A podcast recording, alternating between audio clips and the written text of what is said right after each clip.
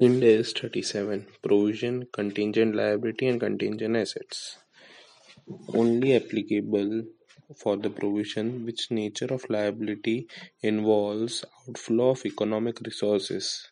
Hence, provision for bad debts, impairment, depreciation are not covered in this Ind AS. Does not apply to executory contracts unless onerous contracts. Ind AS is not applicable on Ind AS 19, 12, 11. This Ind AS is also not applicable on financial instrument. If revenue is guided by 115, then this revenue recognition of provisioning is not covered here. What is provision? Provision is present obligation of an entity arising of the past event, probable that there will be an outflow of economic resources, plus the amount is reliably measured. What is contingent liability? Possible obligation arising from past events, uncertain event not in the control of enterprise, or present obligation of entity arising of past events where outflow of economic resource is not probable and amount cannot be reliably estimated. Obligation: legal or constructive obligation where entity has no realistic alternatives. If there is no obligation, there would neither be a provision nor a contingent liability.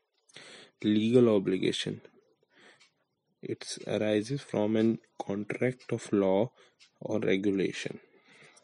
Constructive obligation: arising out of established pattern of past practices or published policies or current statement of the entity. Showing where obligation already exists, whether to recognize it as provision or disclose it as contingent liability. Recognition: if there is a present obligation, if yes, an amount is reliable, measurable. If yes, then recognize the provision.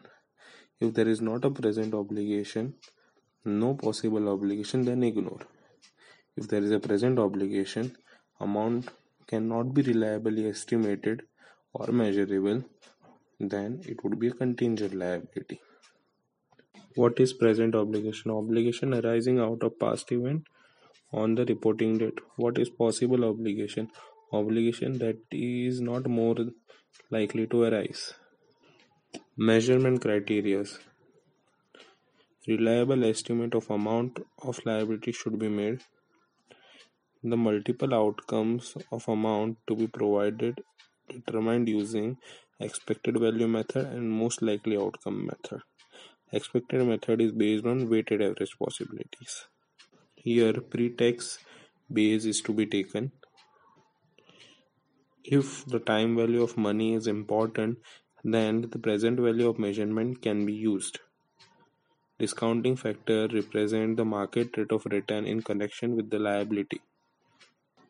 In future, the present value of obligation would increase due to unwinding of the interest to accounted for as borrowing cost. If any investment made against the provision created, then the interest income to be shown separately and not adjusted with the interest expense of unwinding. Provisions can only be used for the purpose for which it is created. Excess provisions are to be treated as reserves. Contingent assets: where it is virtually certain to be realized, recognized as an asset as it is likely to accrue as asset when it is highly probable.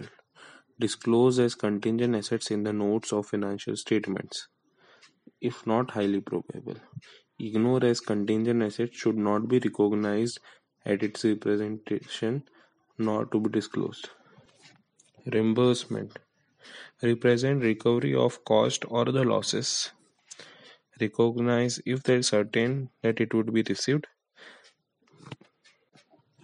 Such recovery should be shown as separate asset in balance sheet as set off to related expenses if it represents substance of the transaction. Reimbursement received can never be greater than the liability. If the liability is not of the entity, then no need to separately present liability and reimbursement in the balance sheet. Onerous contracts.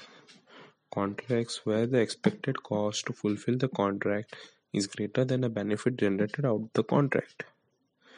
Ind AS 37 requires provisioning of the loss on such contracts. The amount of provision to be lower of penalty payable or the excess loss due to increase in the cost. Restructuring of operations. Company to provide for the committed cost on the account of restructuring only when the company is committed to restructure.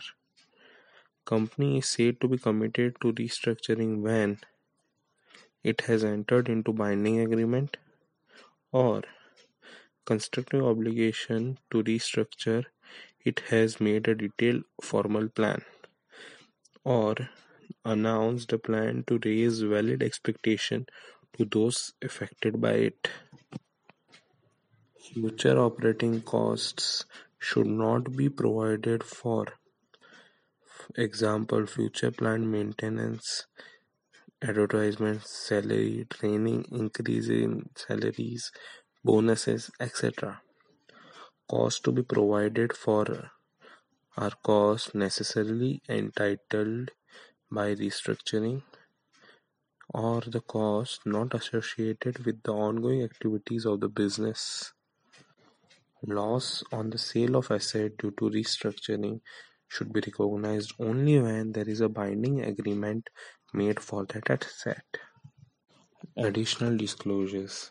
Contingent assets are disclosed only when there is high probability to be there. Give description and the amount of such contingent asset. If any liability that is probable but not provided for as the amount was not established, hence shown as contingent liability, give reasons for such disclosure. If company is of the opinion that disclosure of a contingent liability may prejudice its interest, and Ind AS 37 permits to avoid giving description of such contingent liability and only basic details of such liability to be disclosed. Details of restructuring to be disclosed, the areas of restructuring, location and product involved, timelines of completion, anticipated cost, business parts affected due to such process. Levies by government. If government levies any charge, taxes, etc., accounting for which is not covered under other Ind ASs, then such levies to be recognized in the financial statement when they are levied.